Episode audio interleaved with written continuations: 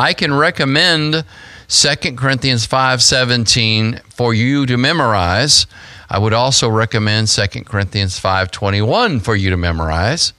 Second Corinthians five seventeen, which is our first verse here. Therefore, if anyone is in Christ, they are a new creation. Old things have passed away. Behold, all things have become new. That's how I memorized it. Um, here it is in the English Standard Version, which is what we should see over here. Therefore, if anyone is in Christ, he is a new creation. See, I was memorizing it and updating it so that I could be gender neutral. He is a new creation. The old has passed away. Behold, the new has come. Verse eighteen. All this is from God, who through Christ reconciled us to himself and gave us the ministry of reconciliation. That is, in Christ, God was reconciling the world to himself, not counting their trespasses against them, and entrusting to us the message of reconciliation.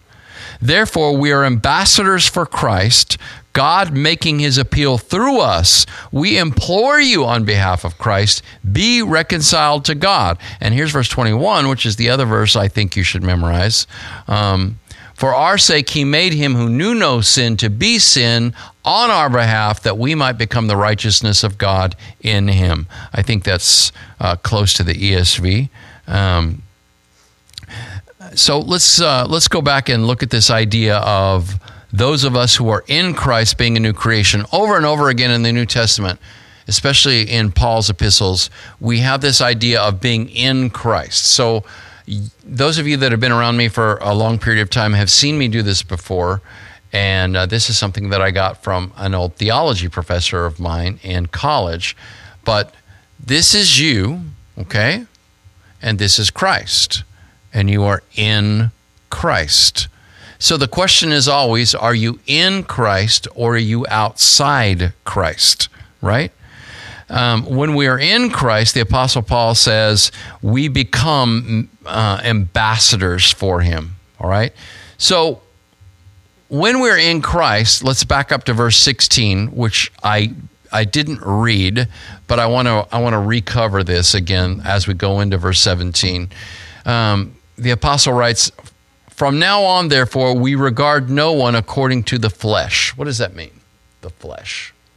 Okay? That means we stop looking at the externals. Okay?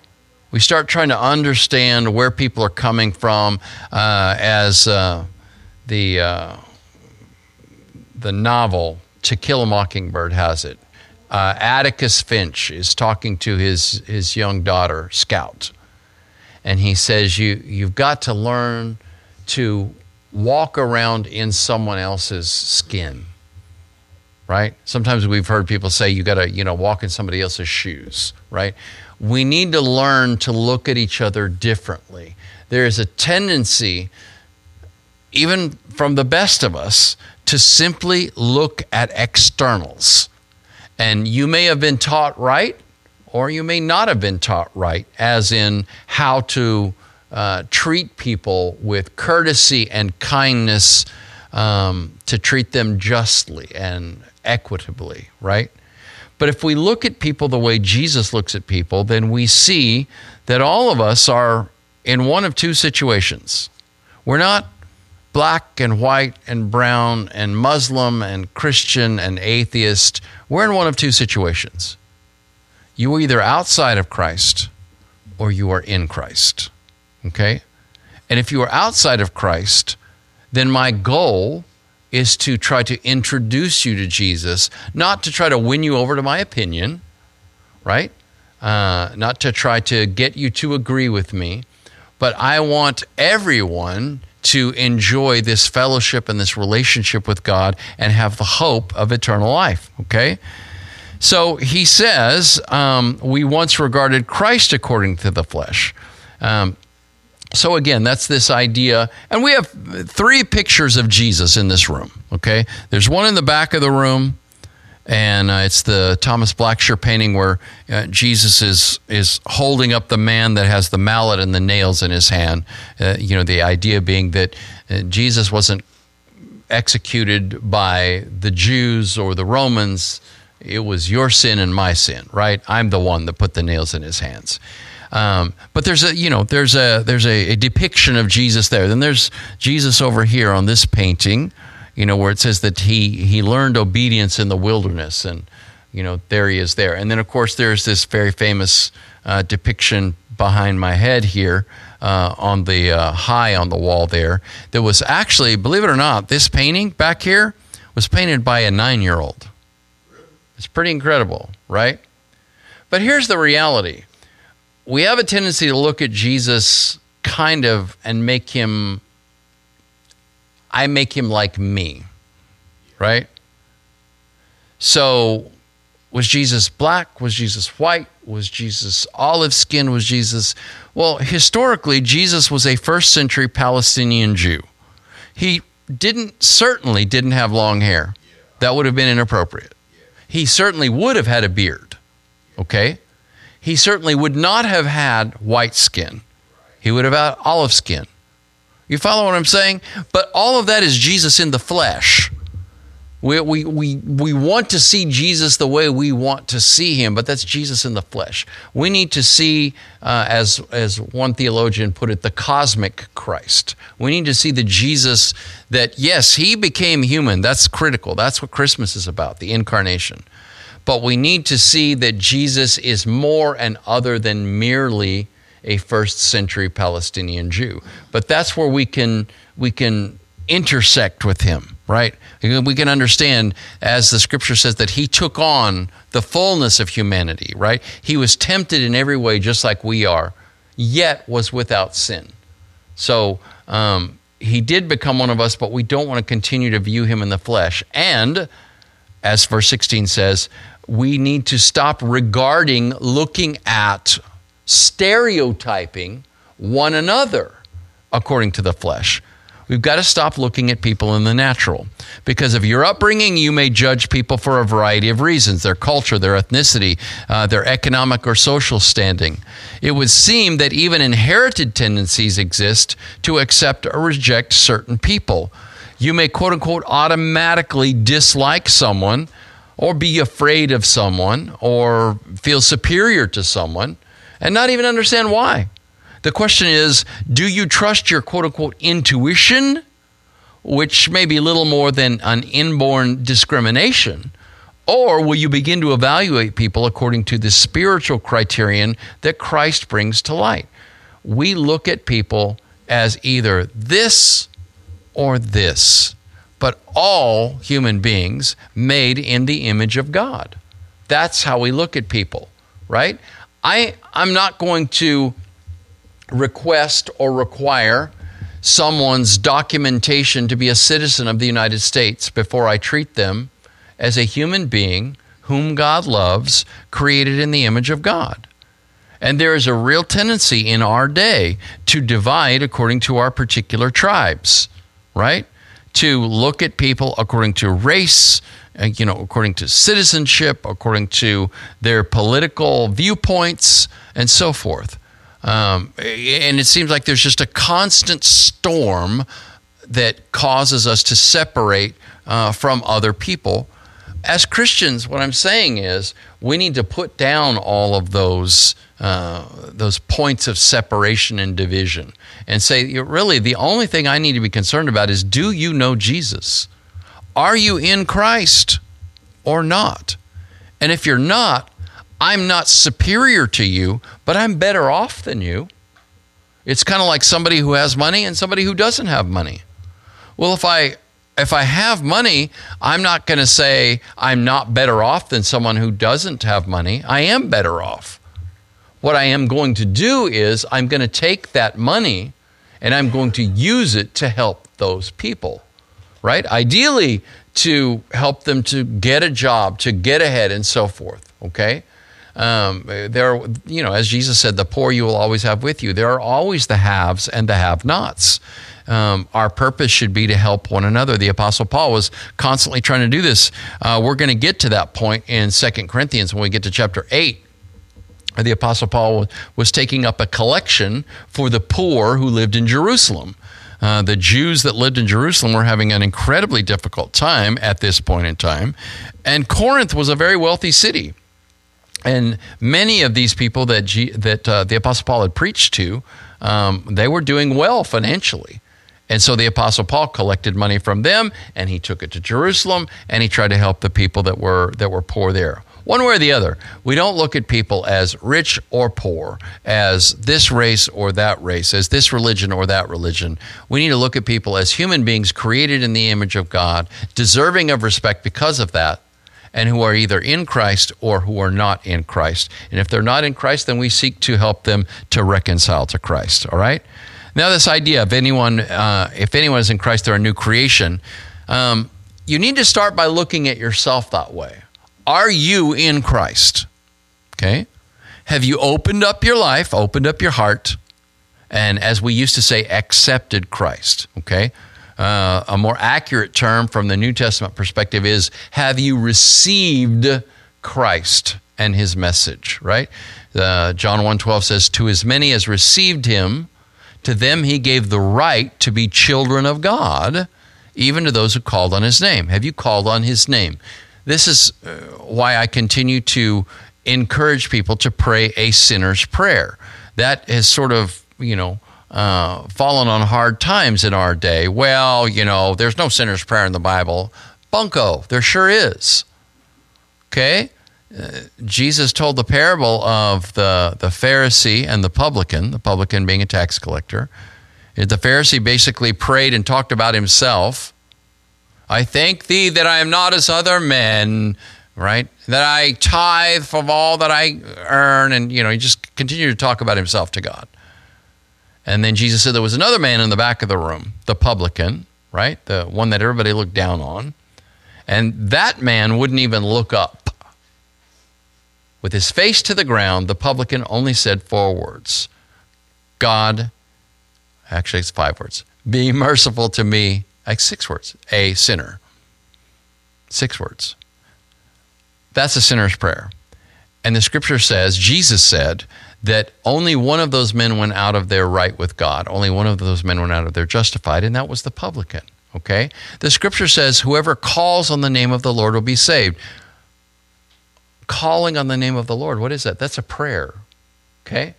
And if you're calling on the name of the Lord to be saved, what is that? That's a sinner's prayer, thank you very much. Okay?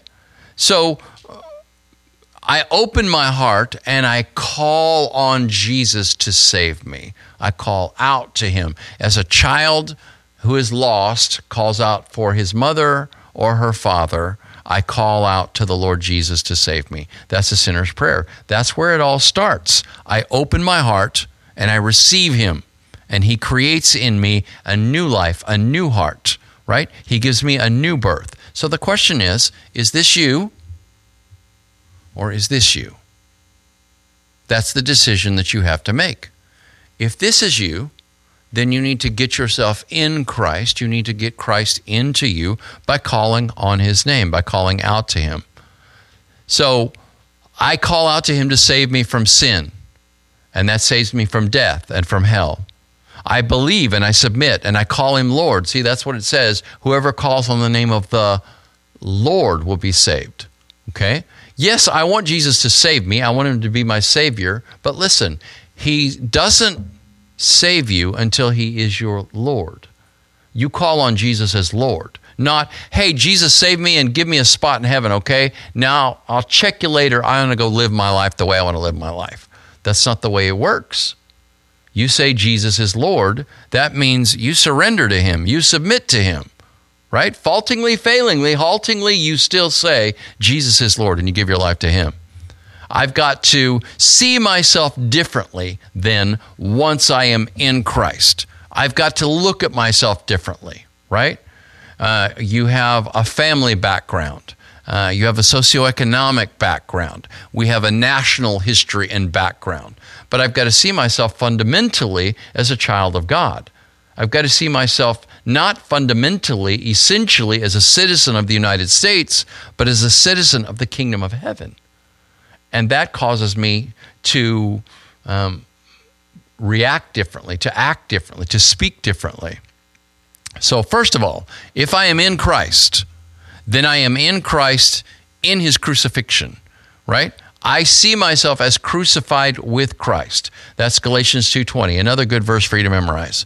For I have been crucified with Christ, so that no longer do I live, but Christ lives in me. The life I live in the body, or I live on in the body, I live by faith in the Son of God who loved me and gave himself for me. Interestingly, the verb there is the present tense. I have been crucified with Christ.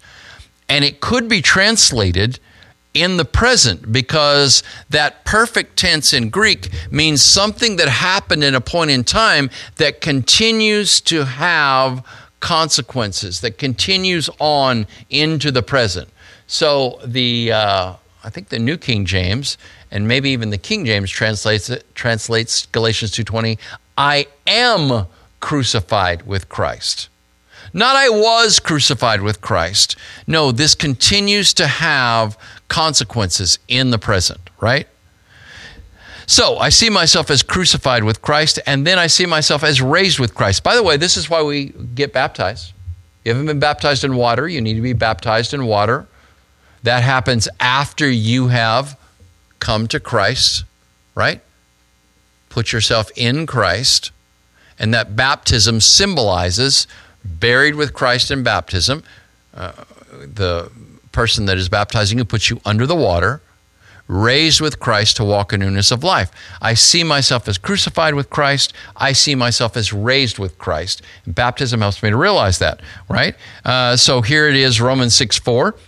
We were buried, therefore, with him by baptism into death, in order that just as Christ was raised from the dead by the glory of the Father, we too might walk in newness of life. That's Romans six four.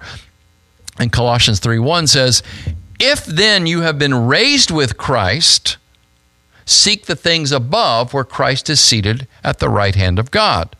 And then this in Ephesians two four through six, but God being rich in mercy because of the great love with which he loved us, even when we were dead in our trespasses, made us alive together with Christ. By grace you have been saved, and raised us up with him and seated us with him in the heavenly places in Christ Jesus. You need to see yourself differently. Stop looking at that person in the mirror and saying, well, that's what I am. Stop listening to these voices from our culture that are lying to you.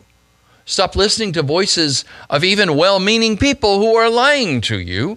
You need to see yourself in Christ if you have come to Christ, right? And I need to see myself as a new person. I need to see myself as someone who has died with Christ in crucifixion, who has been raised with Christ, and is therefore a new person. So at times my feelings may convince me that, you know, I'm just the same old person. I got the same feelings. You know, I still get mad and still get lustful and all of these different things.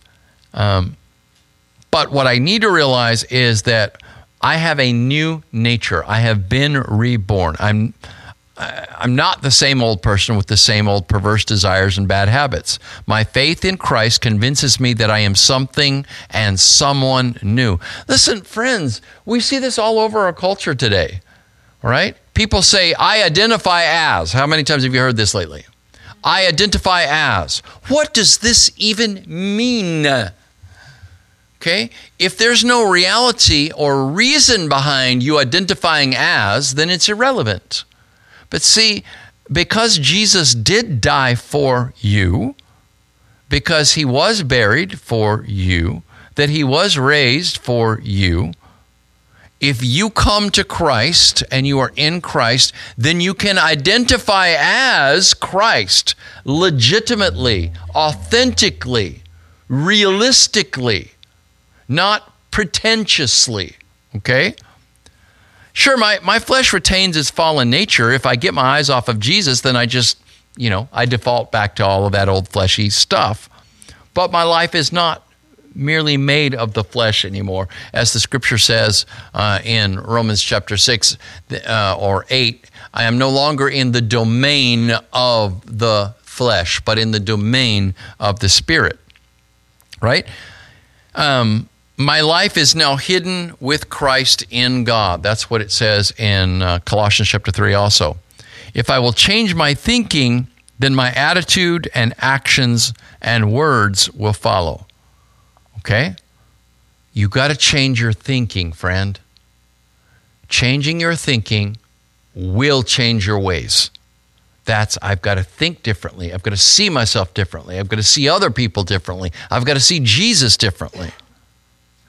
Um, set your minds on things above, not on earthly things. So in Christ, I see others differently. Other people, as I said earlier, are either in Christ or outside him. If outside, then they're separated from fellowship with God and fellowship with his people. They are in need of love and the life that Jesus offers. Therefore, I become an ambassador for Christ. I share my faith with them. I let them respond freely. Again, this isn't an excuse to try to convert as many people as you can and mark it down in your Bible, right? This isn't me trying to win arguments with people on social media, all right? And get them all to admit that what I'm saying is true and what they've been saying is, you know, false. That's not what I'm doing. I say this all the time. Your responsibility, if you are in Christ, is to share that faith, okay? But the person who you are sharing with, their response is not your responsibility. Their response is not your responsibility. You're not here to be some salesman. You're simply here to authentically, honestly share the faith that you have in Christ. And let the Holy Spirit convict them, and let the person respond accordingly, okay? Um, what we must do then, fellow believers, is proclaim the gospel, the message of Christ. Proclamation of the gospel produces the opportunity for faith in those willing to pay attention. And honestly, not all of us are willing to pay attention, are we? That's essential, right? Even those that come to church, not always paying attention. You got to pay attention. Jesus said, um, you know, for those with ears to hear, let them hear, right? Do you have the capability of paying attention? Then pay attention, right? And when you do, when you pay attention to the gospel, then it provokes in you an opportunity to respond in faith, right? What does it say? Faith comes by hearing, and hearing by the word of Christ, right? So the gospel is proclaimed. You pay attention. It provokes that opportunity for faith. Now, what are you going to do? Are you going to say yes or no, right? Are you going to move forward or are you going to fall back, right? Um, I like this. Uh, so I've been quoting Romans ten seventeen. Faith comes by hearing, hearing by the word of Christ. Here's the that same passage Uh, translated in uh, the New Living Translation. So faith comes from hearing, that is, hearing the good news about Christ, right? Then he says, the old things are passed away, behold, all things have come new. If anyone is in Christ, they're a new creation. Old things are passed away, all things have become new. So we look at other people differently, but we look at everything differently. Everything takes on a new meaning, a new purpose.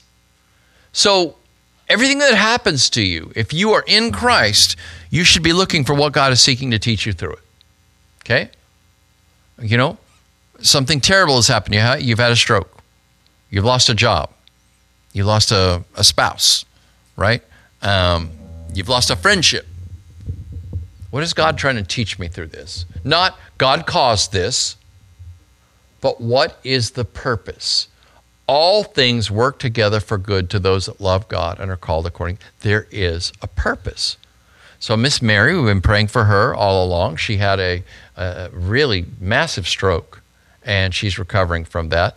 But she is really, she believes that the Lord is, is teaching her through this. He is seeking to, you know, lead her in a direction as the result of what has happened. So I wouldn't pray a stroke on anybody.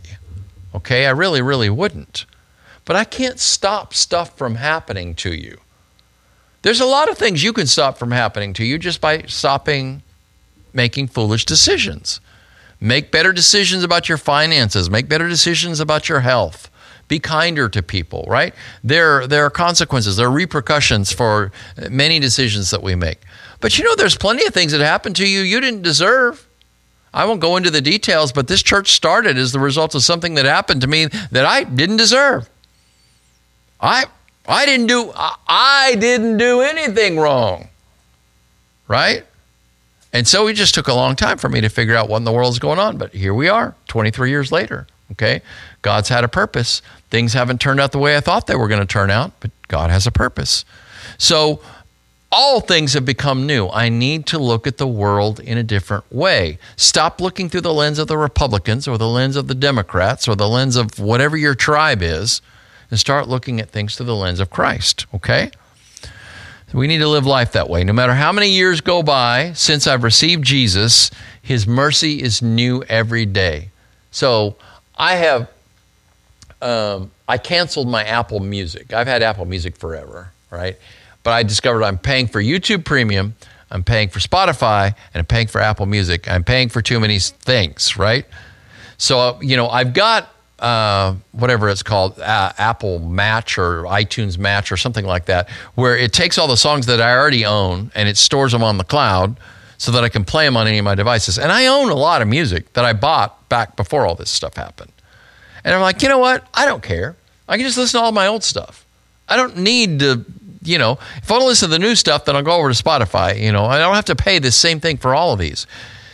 So the reason I bring that up is it's caused me to start listening to some old music that I hadn't listened to in a long time. I have a playlist uh, that I created. This simply, uh, my name for the playlist is simply uh, sixteen seventeen. I came to know Jesus when I was sixteen. I was called to preach when I was seventeen. These were the songs, the Christian songs that I was listening to at that point in time. So you know how music is. Music, it, it triggers you, doesn't it? And it can trigger something good or something bad, right? So I listen to those songs and it takes me back to that time. And there was a sweetness to those early days in Christ, right? There was a freshness, there was a newness, there was a, an authenticity to my faith and so forth, okay? And I started realizing, I don't want to go back to that time, right? I mean, it was less stressful in many ways in the seventies than it is now because of all the electronic, everything that's going on, okay?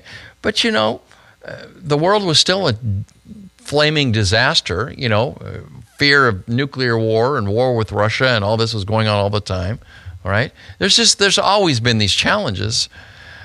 And plus, I don't want to go back to being a teenager again. Eh, no. So I worked with teenagers for a lot of years, and I still really love them. I, I really do. Kids, your kids' age, I, I really do. But I think I had brain damage back then, is what I think, because they're very challenging. I wouldn't be seventeen again for any reason, okay? But those feelings that, that you know, are evoked by listening to these songs are really not about being that young. They're about that time period and where I was with God. You know what? I don't have to go back to the past. I need to go back to the Lord. Amen? I need to have that kind of close, honest, fresh relationship with Jesus.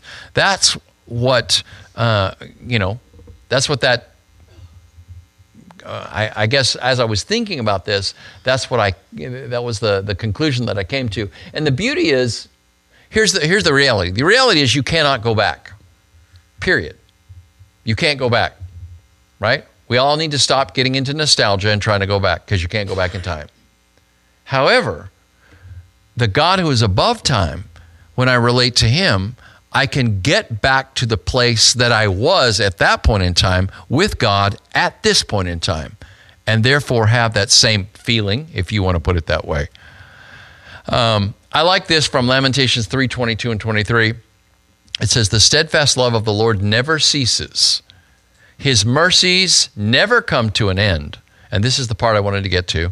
"They are new every morning." Amen? You can renew your relationship with Christ every single day. Indeed, you should. So, you know, um, I think what needs to happen, at least for me, and perhaps you can identify with this, is I need to return to my first love, okay? My most important love. Listen to what Jesus said to the church uh, at Ephesus in Revelation two, four, and five. He said, "Yet I hold this against you. You have forsaken the love you had at first. Consider how far you have fallen. Repent and do the things you did at first. If you do not repent, I will come to you and remove your lampstand from its place. Lampstand means it's right to shine the light as, as a church. No, I cannot go back in time, but I can return to the Lord and I can do the deeds I did at first. I can restore and renew my first love. Amen? Love is a choice. It's not a feeling. It's a choice, and the feelings will follow, okay? So I was thinking, I'm talking about these old songs that were uh, evoking this in me, and Keith Green was an artist that I listened to during that time period, and he has several songs that really fit into this category. But uh, there's a song that Keith Green did called The Grace by Which I Stand, and I'm going to uh, read a bit of that or quote a bit of that to you. He says, Lord, the feelings are not the same. I guess I'm older. I guess I've changed. And how I wish it had been explained that as you're growing, you must remember that nothing lasts except the grace of God by which I stand in Jesus.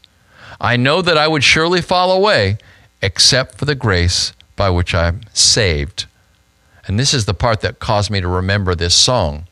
Lord, I remember that special way I vowed to serve you when it was brand new.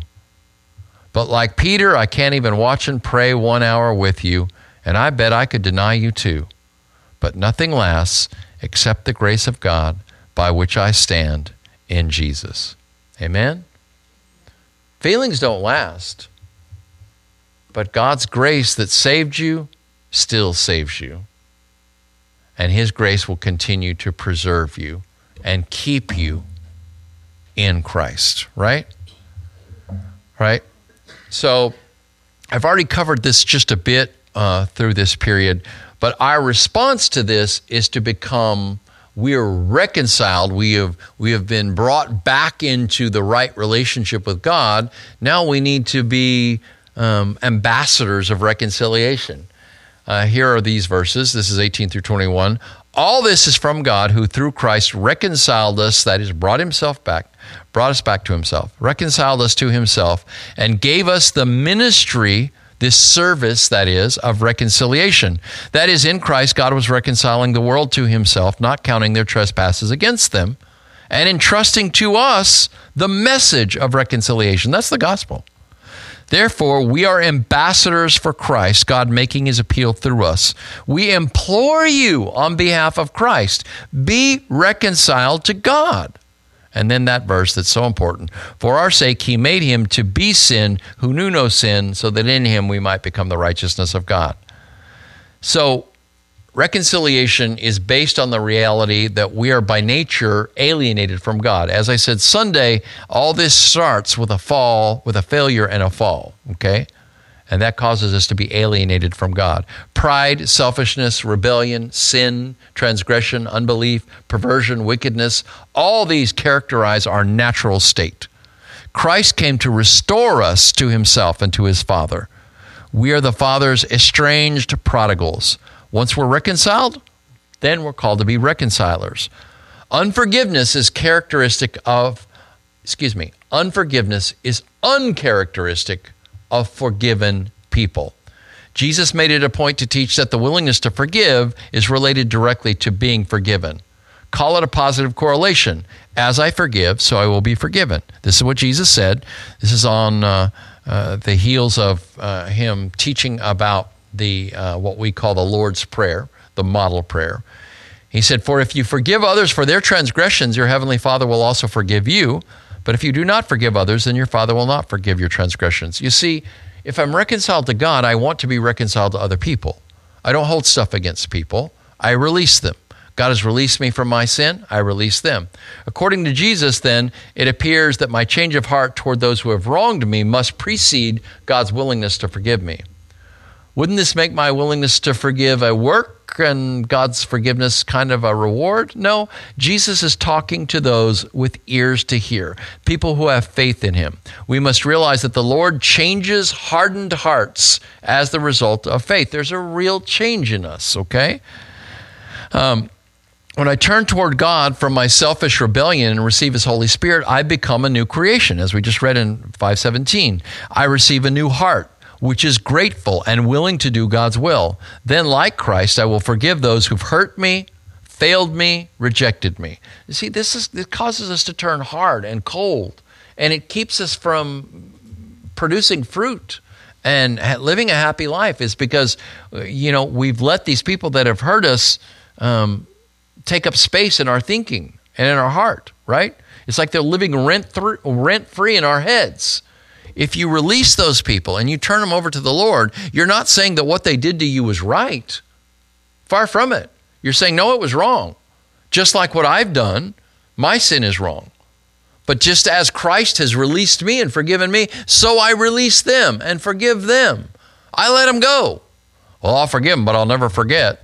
Well, it starts with forgiveness and having that active relationship with Christ. And then he just creates that buffer around your heart and allows you to move further and further and further away from the hurts. And some of them take longer than others, right? Amen. But if I will not be reconciled to my fellow human being, then what I'm doing is I'm rejecting God's offer of reconciliation and transformation as well. If someone says, this is First John four twenty, if someone says, I love God and hates his brother, he's a liar. For the one who does not love his brother, whom he has seen, cannot love God, whom he has not seen. So being a reconciler also means that I become a peacemaker. This is Romans five one. Well, actually, sorry. This is Matthew five nine. Blessed are the peacemakers, for they will be called the sons of God. That's what Jesus said. To do this, I seek to bring the gospel to people with the result that they make peace with God, right? Um, this is a, a famous verse that used to be in a tract that Billy Graham used to uh, circulate. Um, and it was just called Peace with God. But it quoted this verse, Romans five one. Therefore, having been justified by faith, we have peace with God through our Lord Jesus Christ. I could make that the theme scripture for this Sunday. This Sunday, we light the peace candle. And, and forgive me, I didn't relight the, the other candle up here. Um, the hope candle is this first one. The peace candle will be the next one. Which one of you, if you come Sunday, you can volunteer to light the peace candle, right? You say, yay, I want to light the peace candle. All right. So here's, here would be a good theme verse for that. All right. Uh, peace is made between us and God because of Jesus. And as a result, we become ambassadors for Christ, as though he were making his appeal through us. So when you're the ambassador for a country, you represent that country. And you speak for everyone in that country. That's a big responsibility. Now, I love this. William Barclay writes about the, the Greek word that is translated ambassador, which in Greek is presbytes, and in Latin, it is legatus, okay? That will become important in a moment as I read his quote. In Greek, the presbytes, the ambassadors, so the word in the first place paints a picture of a man who has a direct commission from the emperor in Rome, and Paul regarded himself as commissioned by Jesus Christ for the work of the church. But presbytes and legatus, there's the Latin term for the same office, have even more interest, have an even more interesting meaning. When the Roman Senate decided that a country should become a province, they sent to it ten legati, ten ambassadors. These were envoys, there's another term for it. And these were ten Romans, who along with the victorious general arranged the terms of peace with the vanquished people and determined the boundaries of the new province, drew up a constitution for its new administration, and then returned to submit what they had done for ratification by the Senate. They were the men responsible for bringing others into the family of the Roman Empire. So Paul thinks of himself as the man who brings others to the terms of God, whereby they can become citizens of his empire and members of his family. Amen. Here's the Christian's proud privilege and most terrifying responsibility. The honor of Christ and of the church are in the hands of each one of us. But every word and action we make will make others think more or less of the church and of our Master Jesus. He says, then we implore you on behalf of Christ, be reconciled to God. It's a very strong term, we implore you. So he has very strong feelings about this. This isn't, well, if you want to be saved, you know, it's up to you. Up to you. You want to go to hell? Fine. It's fine with me. I don't care. Okay. If you really believe in heaven and hell, When you meet somebody, where do you want them to go? Right? And again, I'm not there to win an argument with them. I'm not there to sell a product, but I really want them to know the life that I have in Christ. Okay? And uh, this is all made possible because of what Jesus did. For our sake, he made him to be sin who knew no sin, so that in him we might become the righteousness of God. Um, I love what uh, in Vincent's word studies, um, he uh, gives us this idea of Jesus becoming sin for us. Okay? What does that mean? This is what he says. This is very powerful. Not a sin offering or a sinner. Jesus didn't just become a sin offering. He certainly didn't become a sinner. It says he became sin for us. Didn't mean that on the cross he started cursing and screaming and, you know, having lustful thoughts and all these sorts of things. No. But the representative of sin on him, that is on Christ, representatively fell the collective consequence of sin in his enduring the contradiction of sinners against himself, in his agony in the garden and in his death on the cross. So what we're talking about here is what we could call the great transaction. Sin incurs a debt of death, for the wages of sin is death. The person that sins will surely die. So every person owes that debt because all of us sin. Christ did not sin. Right? We do not have a high priest as other high priests who is unable to sympathize with our weaknesses, but we have one who was tempted in all ways, like as we are, yet was without sin. Jesus incurred no debt. Okay? Then he took on himself the entirety of human sin. He became the representative of all of our sin. And then he paid that debt. He died in our place. And as a result, he paid off the debt. Christ became human sin. Humans then, who are in Christ, become Christ's righteousness. Christ lived the life that you and I should and yet do not. Right? So when we come to Christ, we are made, as theologians like to say, we are made positionally righteous. We are covered with a robe of righteousness. There's a passage in the Old Testament in the book of Zephaniah, I think it's, no, Zechariah, uh, Zechariah chapter three, where the high priest is seen standing before an accuser, and he's wearing filthy garments. And the Lord says, no, take off the filthy garments and put on a clean garment, right?